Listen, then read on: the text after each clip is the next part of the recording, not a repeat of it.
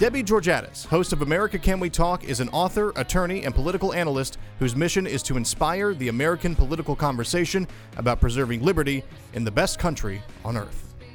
America Can We Talk? I'm Debbie Georgiadis, and welcome to today's First Five.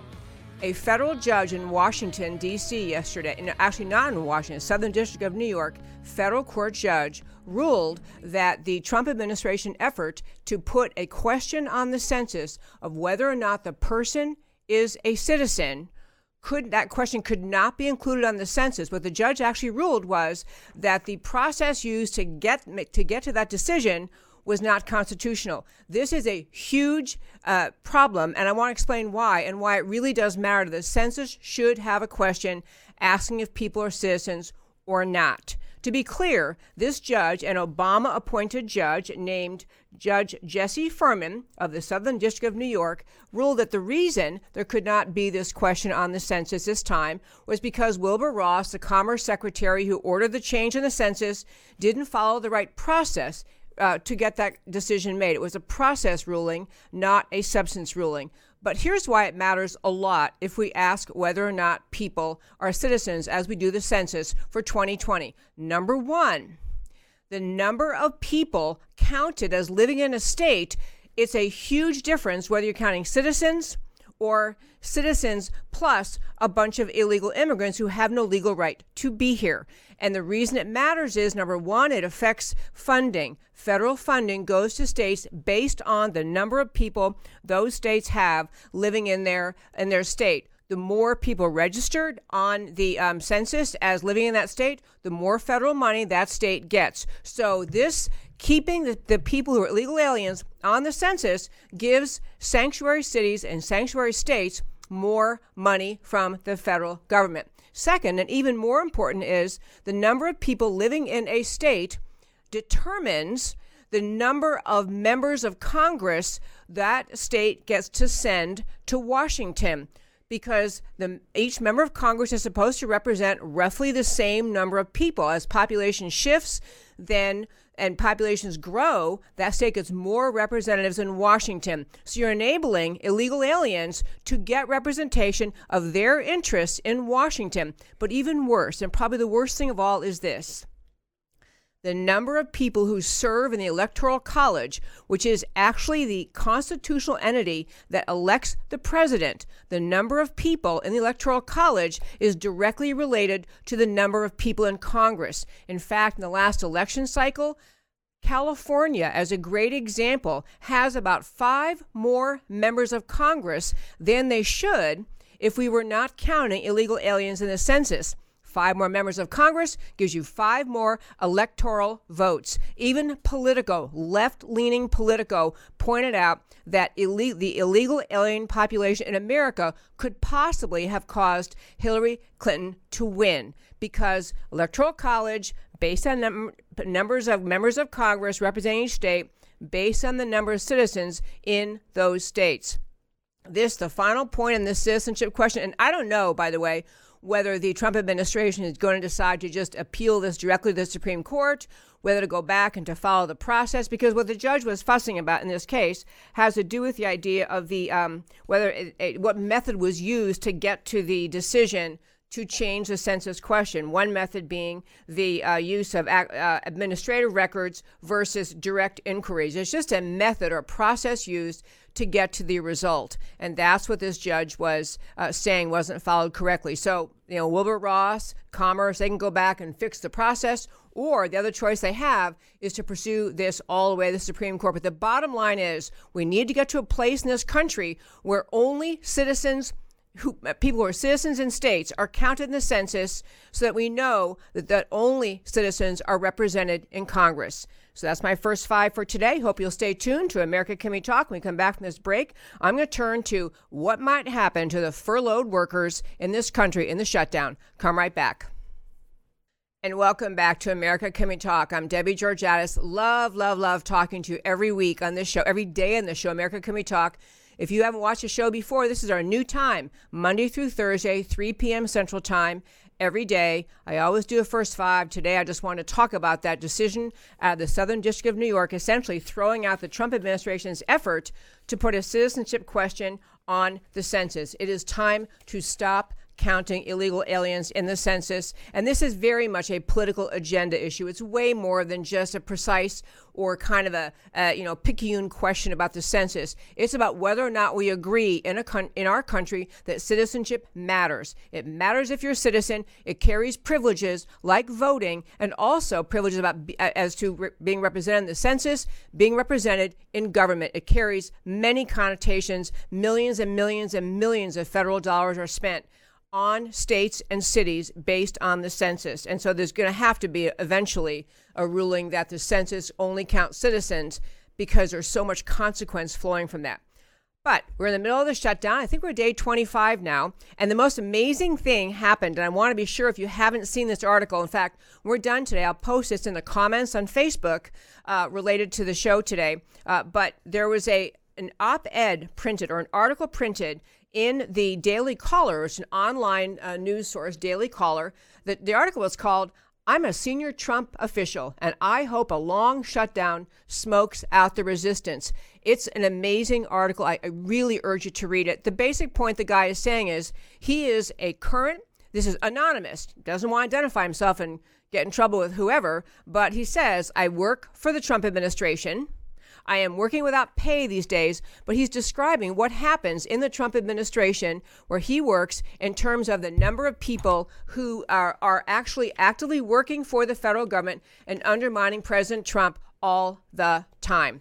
For one thing, he points out that there are this lapse in appropriations because of the shutdown. You know, they have a lot of people staying home. He says, even when everybody's there, only about 15% of the people there are actually in the administration, exceptional patriots. He said 80% of people working for the federal government feel no pressure to produce results. They know they can never be fired. Many of them, well over half of them, spend their time in Washington, in their job, working for the Trump administration, opposed to President Trump, working against Trump's agenda. He says, this author, I assume it's a he, maybe it's a she, I don't know, "Most of my career colleagues actively work against the president's agenda. This means I typically spend about 15% of my time on the president's agenda and 85% of my time trying to stop sabotage against the president." It's an amazing piece in the Daily Caller. I cannot urge you strongly enough to read it. Also pointing out that federal employees pretty much can never be fired. You just can't get rid of them. But a little light at the end of the tunnel, a little bit of excitement here is this. It turns out that in federal employment, you can move to a reduction in force, a RIF, which is a layoff, in some circumstances. And currently, the standards are in federal regulations that a person who has been furloughed, meaning asked to stay home because they don't have a job to do right now, they have no job to perform in Washington, those people who are furloughed, if you're furloughed for 30 days or 22 working days, that triggers the right of the federal government to move to lay you off, to use the RIF, the reduction in force, which otherwise can never happen. You can't use it to punish people. You can't use RIF to punish particular employees, but it's actually supposed to be used to remove people who you really don't need to have in the workforce anymore.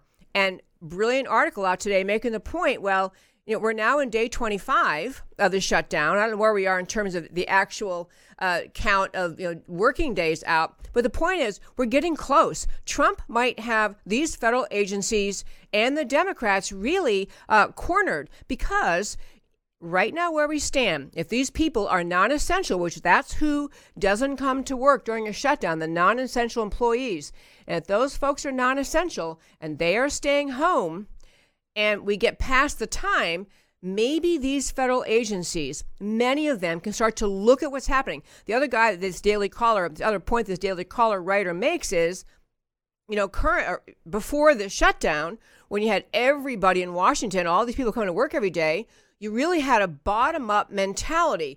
People on the bottom of the rung who aren't really producing very much, they have a lot of guarantees under their procedures and policies and processes. They gum up the works. You can hardly punish them. You can hardly discipline them. You certainly can't get rid of them. He's saying because they're working on a lean budget now, the whole thing, the feeling is reversed in Washington. The agencies are actually in charge. The top of the line agencies, the head of the agencies are in charge. They're actually focusing on the people producing valuable work. I'm sorry, I'm struggling here to get my earpiece to stay in.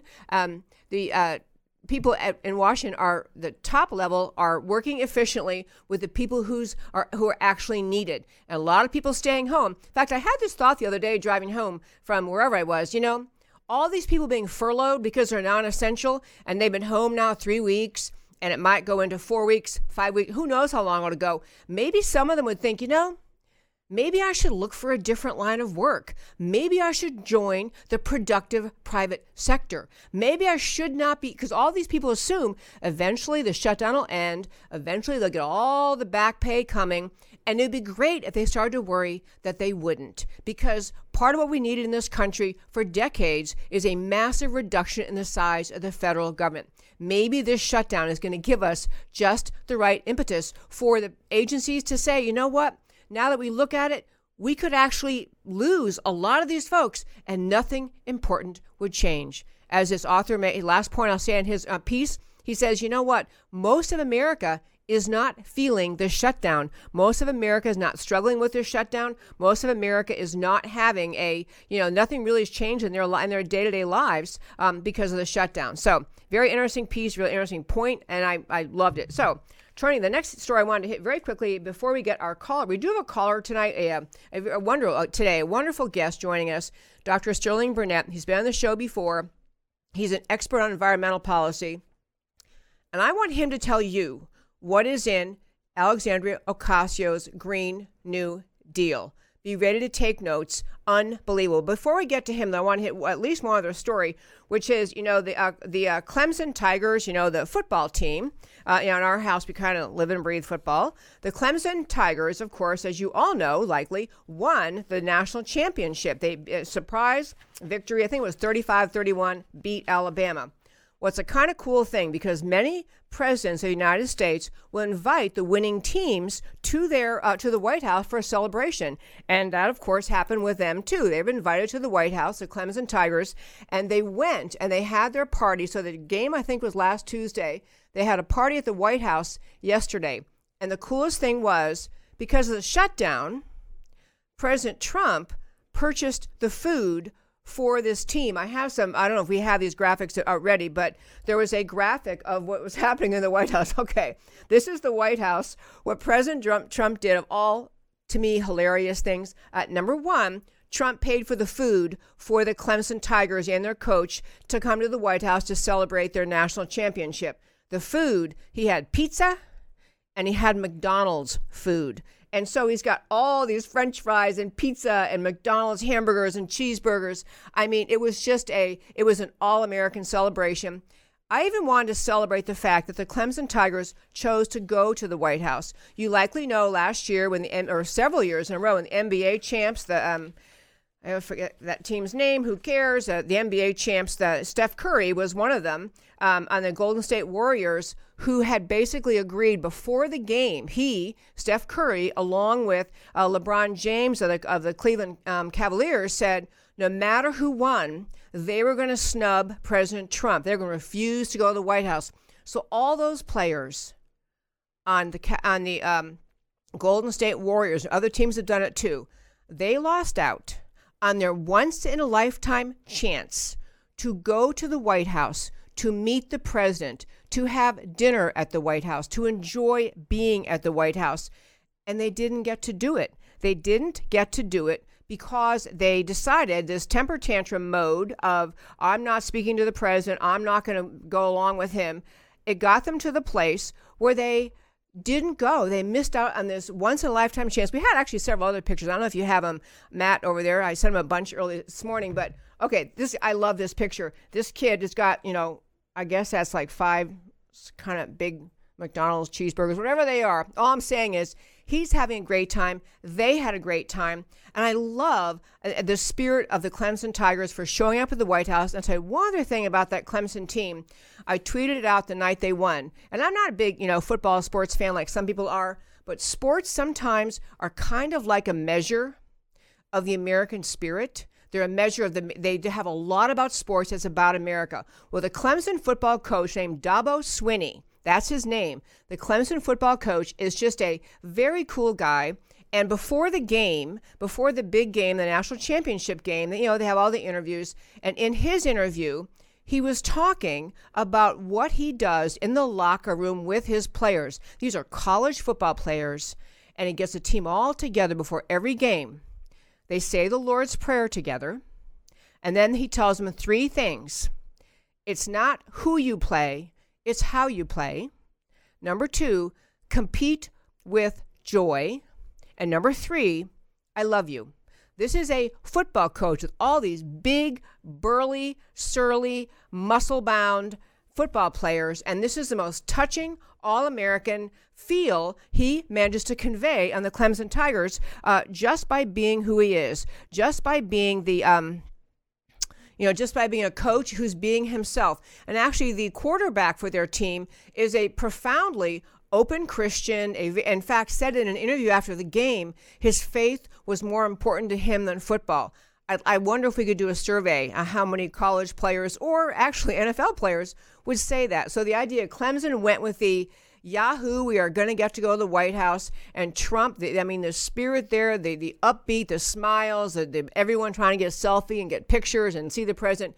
Very cool thing. I really want to celebrate the Clemson team for doing that. My last quick story before we get our guest online, again, we're going to have in just a few minutes an expert in environmental policy, Dr. Sterling Burnett. My last story I wanted to hit, though, today has to do with a recent television series of ads by Gillette. Gillette, the company that makes razors and shaving cream, I guess. Anyway, Gillette has latched on to this toxic masculinity, stupidity mode, and they're running commercials like their theme is essentially, even though I guess Gillette's theme used to be something like best a man can be or something, they're actually openly talking about urging their customers to oppose toxic masculinity. And I would like to talk for just a moment. I'm going to probably do more shows or little stories about this, but this toxic masculinity ridiculousness. Real masculinity is vital. Real masculinity has nothing to do with sexual assault, nothing to do with rape, nothing to do with the Harvey Weinstein kind of conduct, nothing to do with being belligerent and bullying toward women or anyone. Real masculinity is needed in America. Real masculinity, like being a strong man, being a protector, being a provider, being the ones who are willing to go off and fight our wars. When we have battles around the world, we need actual warriors. That's what real masculinity, real manhood is. This Me Too movement, Me Too mess of a movement, has tried to make the idea of normal masculinity, men being the ones who are pursuing the woman and asking her out and being a gentleman and being a man. We need men in our country. We need men to act like men, to think like men. And so, Gillette, I'm telling you, if you're into the mode of boycotting companies because they do stupid things, like I boycotted Target because I don't like that they let men use the women's changing rooms. I'm not up for that. I think that they made a mistake. I think I know their stock went way down because they made that stupid mistake. This is the kind of boycott I could see, because this idea, I'm not really advocating to necessarily to go after Gillette and decide you're going to not buy Gillette products anymore. But there is really a need to reject this absurd idea that real masculinity is toxic, is evil, is a bad thing. So I'm going to ask producer Matt to give a call to our guest. We have Dr. Sterling Burnett joining us. I've already been on the phone with him today, Sterling Burnett, one time, and emailing, texting back and forth. So we would love to have him on Skype, but we didn't get our Skype thing going. His, I guess the microphone wasn't working in his Skype camera or something. Anyways, we're going to have him on phone, but he is going to be joining us. I think we have him. Hi, Sterling. Do we have you online? Okay. I need to ask producer Matt to turn the volume up here on my thing. And so I'm so glad you could join us. And as I was telling our listeners before you came on, Dr. Sterling Burnett is with the Heartland Institute. I saw your mission today. I looked at your website today, by the way. Mission to discover, develop, and promote free market solutions to social and economic problems. Love that. So, Dr. Burnett, welcome, welcome to the show. You've been on my show before, America Can We Talk? And I want to talk today about Alexandria Ocasio-Cortez's Green New Deal. She has this is the talk of Washington, the talk of the environmental movement. And I know you've actually reviewed the Green New Deal. It's proposed by her to, solve global climate change, and got a bunch of other extremely highfalutin goals. First of all, I want to back up. There's so much in this. To start with, Alexandria Ocasio-Cortez was saying that this would essentially, the Green New Deal that she's proposing, is kind of takeover of the energy sector by the federal government. That's really what it is. A little bit similar to the Obamacare was a takeover by the federal government of the healthcare industry. This is the federal government taking over the energy industry. But she says that it's a realistic goal to eliminate the use of fossil fuels, to turn to entirely renewable energy sources and the numbers vary. Sometimes I think she said 10, sometimes 20 years. How realistic is that? Retrofit every individual home and business in the United States in order to improve energy efficiency and, quote, comfort and safety of people's homes. Well, I'll tell you what. Anytime I hear a Democrat talk about safety of my homes, I want to hide my guns because they don't believe you can safely have guns in your homes. So, it promises the moon, and it promises to do so in a way that, upholds the rights and liberties of gay, transgender, of different races, of different sexes. It is social engineering on a large scale. It's not just economic policy, and it's certainly not limited to energy policy, but just the energy portion of it. Okay, and this is truly astonishing. We're talking with Dr. Sterling Burnett about what is in the Green New Deal, Alexandria Ocasio-Cortez's Green New Deal. And I want to back up and just make sure of what you're saying, what I'm hearing. In this Green New Deal that was allegedly designed to end our reliance on fossil fuels and make us 100% reliant or 100% functioning on renewable resources, you're saying in that Green New Deal, there's a guarantee of universal jobs at a living wage. Yes, it is. Yes, there is. That's a provision of it. This is why I why I have often said I so dislike these mammoth bills, because it's pitched to the country as, oh, this is just about energy. We're going to fix the energy problem. And it's very serious and very overarching. What does it say about individual homes and a retrofit? It is every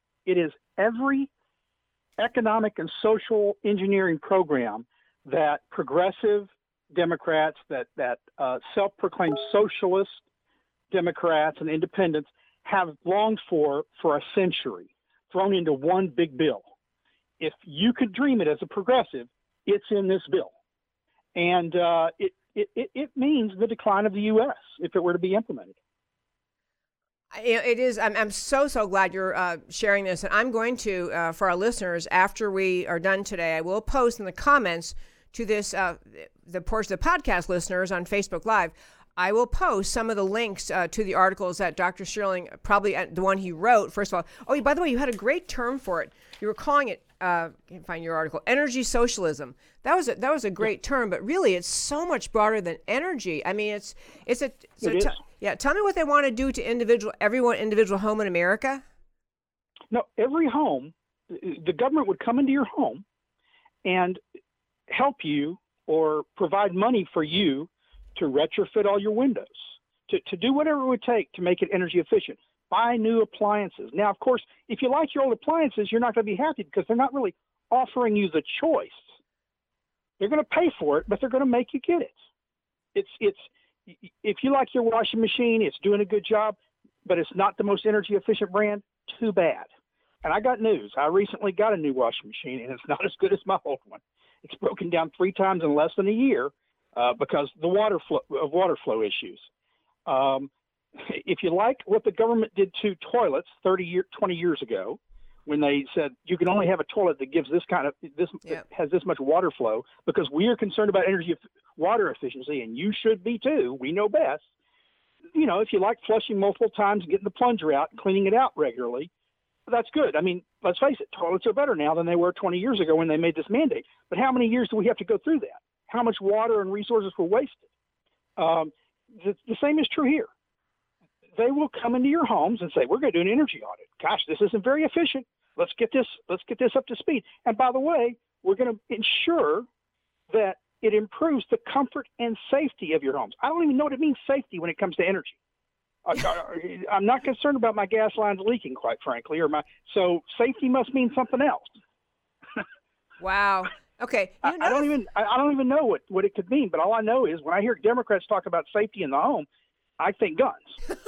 Well, you and many, many Americans. You know, another thing that it is a creepy thought that we would even have a bill that in a hidden term that no one's paying attention to is really saying the government's telling you you're going to agree to have us come into your home because the federal law says we can, and don't worry, it's just to help you. But, okay, I want to go back to, though, just this idea of how realistic is it, even if you had the funding, which we'll talk about in a moment, but how realistic is it that renewable energy sources could possibly meet America's energy needs? It's not realistic at all. It's in philosophy, we talk about the term logically possible. So there is some possible world where within the space of 10 years, we can get rid of every fossil fuel and all the jobs that go along with it and replace them with renewable energy. But in the real world, what that would take is shutting down all the power plants, all the coal-fired, all the natural gas, all the oil power plants, getting rid of the internal combustion engine, and putting wind turbines and solar panels all across the nation. In fact, just to replace the energy we use now, not the energy that we will use 10 years from now, because energy use is always going up as technology requires more and more energy. It would take 1/3 of the United States being covered with wind turbines. Now, let's talk about what that means. I'm not talking about, and here I'm not talking about just the land space.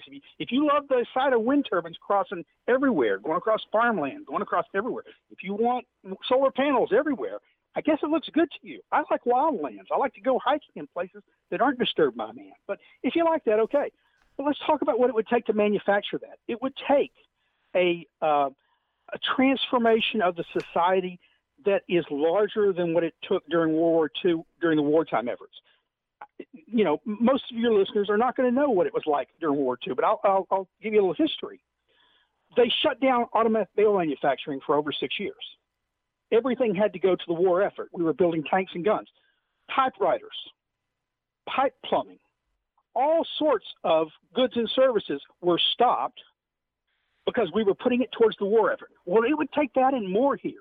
Because building the hundreds of thousands, if not millions, of turbines and solar panels, everything, all industry would have to turn towards this goal. We wouldn't get new computers because it'd have to be building solar panels and wind turbines. No more new cars, solar panels and wind turbines for 10 years. Everything. It's a wartime effort, you know, and she calls it similar to the wartime effort. So what would it take resource-wise? Well, here's a real tricky problem for her. We don't have enough labor to do that. So I guess it fits in with their open borders policy, because we're going to have to bring a lot of people in to build all these wind turbines and solar panels. Of course, there will be a lot of unemployed miners and oil and gas workers. So maybe if they have the skills, they can get in there and do that too. But it's still not enough labor. And as far as the resources, every green technology requires something called rare earths or critical minerals.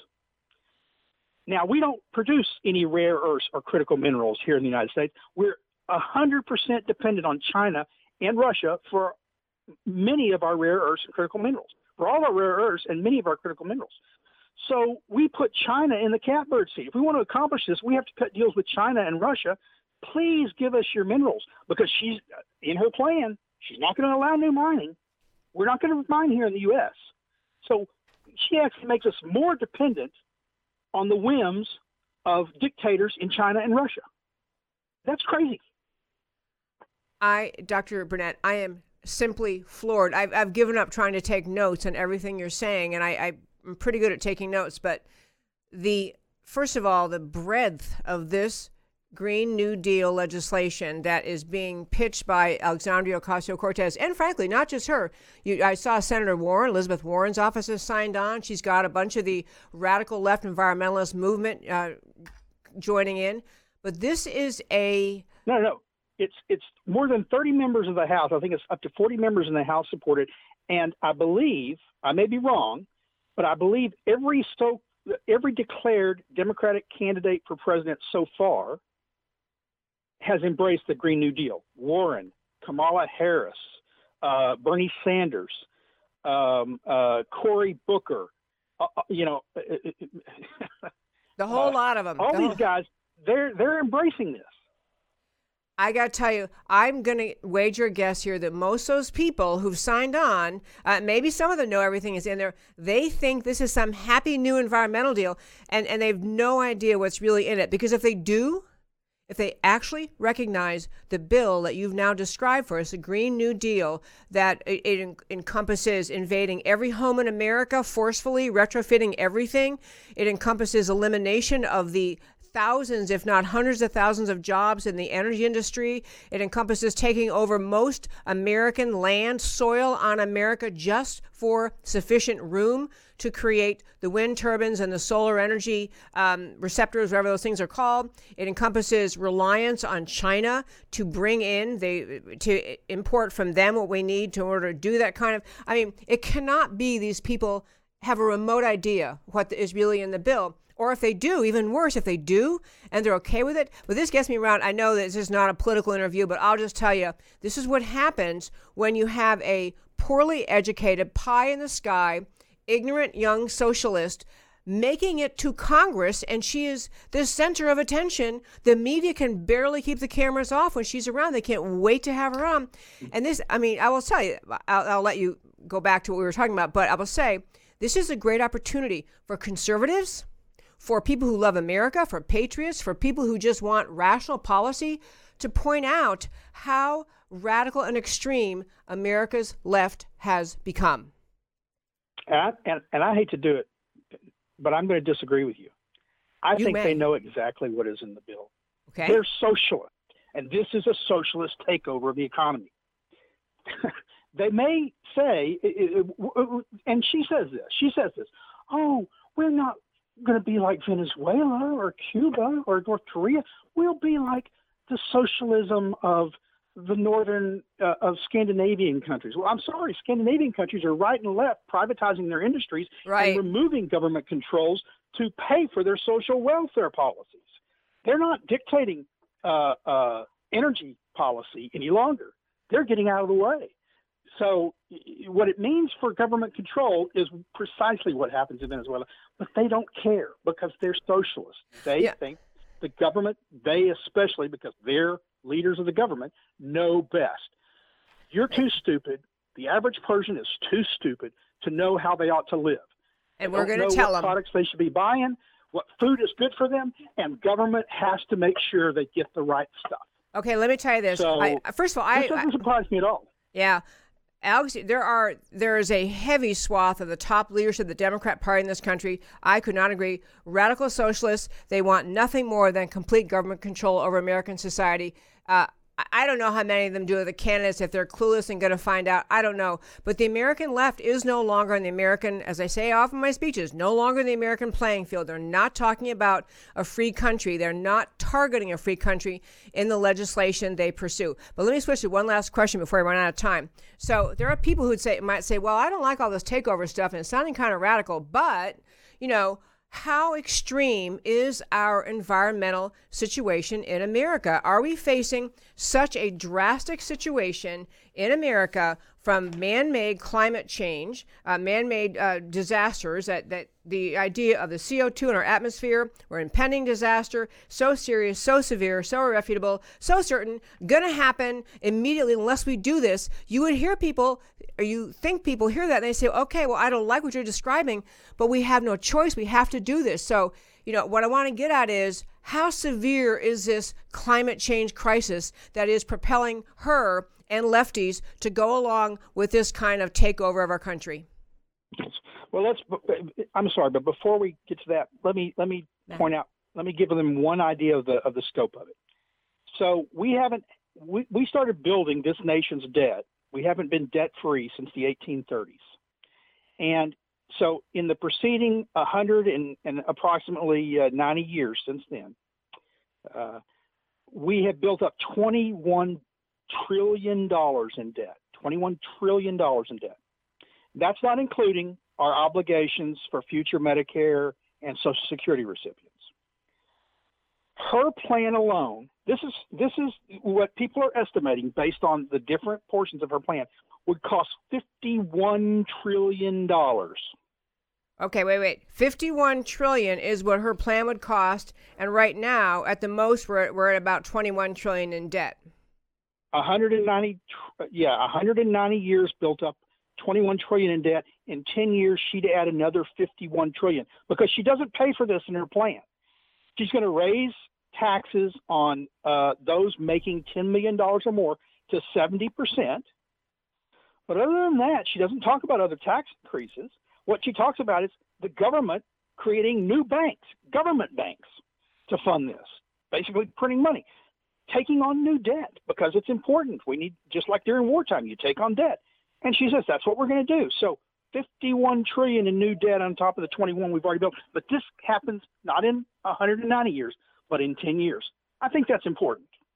Oh, it's vital. It's vital. I mean, the idea that we're going to just launch off on what I'm thinking we're going to launch into next about where we really are in this climate crisis, alleged climate crisis, but the utter unfeasibility of what she's proposing. And then you see her. I decided not to play the clip because it almost felt like I was making fun of someone who's not very bright. But she's even being interviewed by left-leaning hosts, and they're saying, how are you going to pay for this? And she just throws her arms up and says, well, you know, I'm going to pay for this. Just how do we pay for the military? You know, we tax people. I mean, it is a cavalier level of stupidity that is, I mean, it makes me, it leaves me speechless. Okay, but I do want to ask you, but she would say, and her lefties would say, the crisis is here, the climate change crisis is real, the earth, we're all going to burn up or something terrible unless something major is done right now. So I have some charts. I think I sent them to you in email, but go ahead. If we accomplish what she wanted to accomplish, if we actually accomplish what she wanted to accomplish, leaving aside all the costs, the question is, would it prevent climate disaster? Well, first off, I think the science shows we're not facing a climate disaster right now, that all the predictions by climate models, almost every one of them, has proven incorrect. They overstate the amount of warming that we have experienced. They overstate, they make false claims about hurricanes. Hurricanes have not gotten worse or more powerful. Sea level rise is not rising at a faster rate now than it has throughout history. I mean, all the claims they make, they're false and demonstrably false, and the Heartland Institute and others have produced volumes of peer-reviewed scientific work that shows this. But let's say we're wrong. I'm wrong. Sterling Burnett doesn't know what he's talking about. Climate change is happening. It's dangerous. It's going to kill us all. Okay, so how much warming, how much temperature rise does Ocasio-Cortez's plan prevent? Less than 1/10 of a degree 100 years from now. It would prevent less than 3 sheets of paper laid flat of sea level rise. So if this is what's necessary to save us from disaster still coming because it does nothing, because the growth in greenhouse gas emissions is not coming from the U.S., which has been cutting emissions for over a decade, despite the growth in fossil fuel use. It's coming from China, India, and fast-growing developing countries. And those are proceeding apace. As their economies get stronger, ours will decline. And where will our businesses go that are shuttered here in the U.S.? Overseas. China's not stopping using coal. India's increasing the use of coal. They're funding coal power plants all around the world, in Africa, in Asia. They're building hundreds of them. So we can shut down our economy.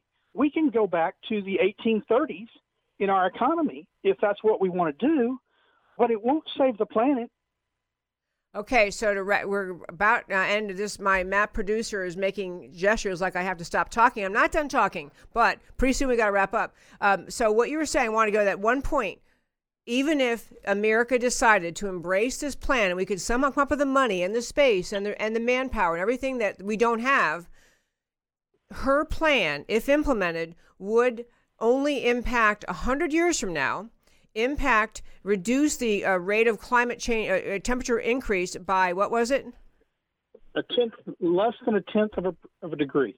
Less than 1/10 of 1 degree in 100 years, and not even the height of three pieces of paper stacked of oceans rising. So it's a pointless effort. And the other thing that we can't get into today, but you know, the idea that we are, through private sector, through our just American ingenuity and goodness and private sector work, we're doing a great job in America reducing our CO2 emissions. Arguable whether we really need to be charting doing that, but we are. Yeah, and so we end up where we are going to have a truly, and I'm glad you put it in those big terms, Dr. Burnett, I'm really glad you did. It is a socialist takeover of this country using environmental policy. I love talking to you. Thank you so much for joining me.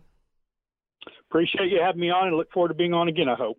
Oh, absolutely. And quickly tell our listeners, what is your website? Is it the HeartlandInstitute.org or? It's heartland.org, and you can check out my weekly climate publication, Climate Change Weekly there, or our monthly newspapers, Environment and Climate News. We'd love to have y'all sign up and receive them. Thank you so much. I'll tell you, folks, Dr. Burnett's organization, the Heartland Institute, great source of information on climate change and other things, but particularly on climate change, they really broke down what the most recent report said that came out and got all the climate alarmists, screaming, look at what's happening now. We got to do this and do that. And they pointed out all the flaws in the data, all the misrepresentations, flat out misstatements, failure to use scientific method to arrive at the conclusions they made. It's a really great website, because to close out today's show, I'll make this point.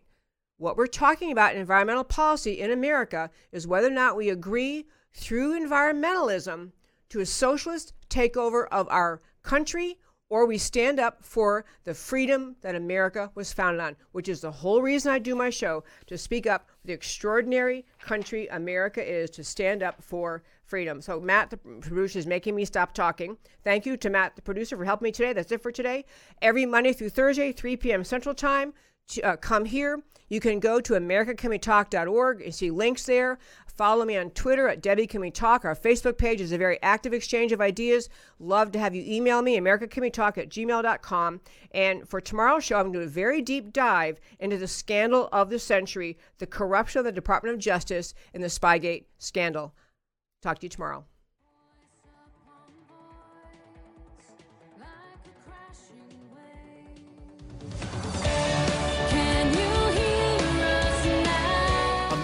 Can we talk?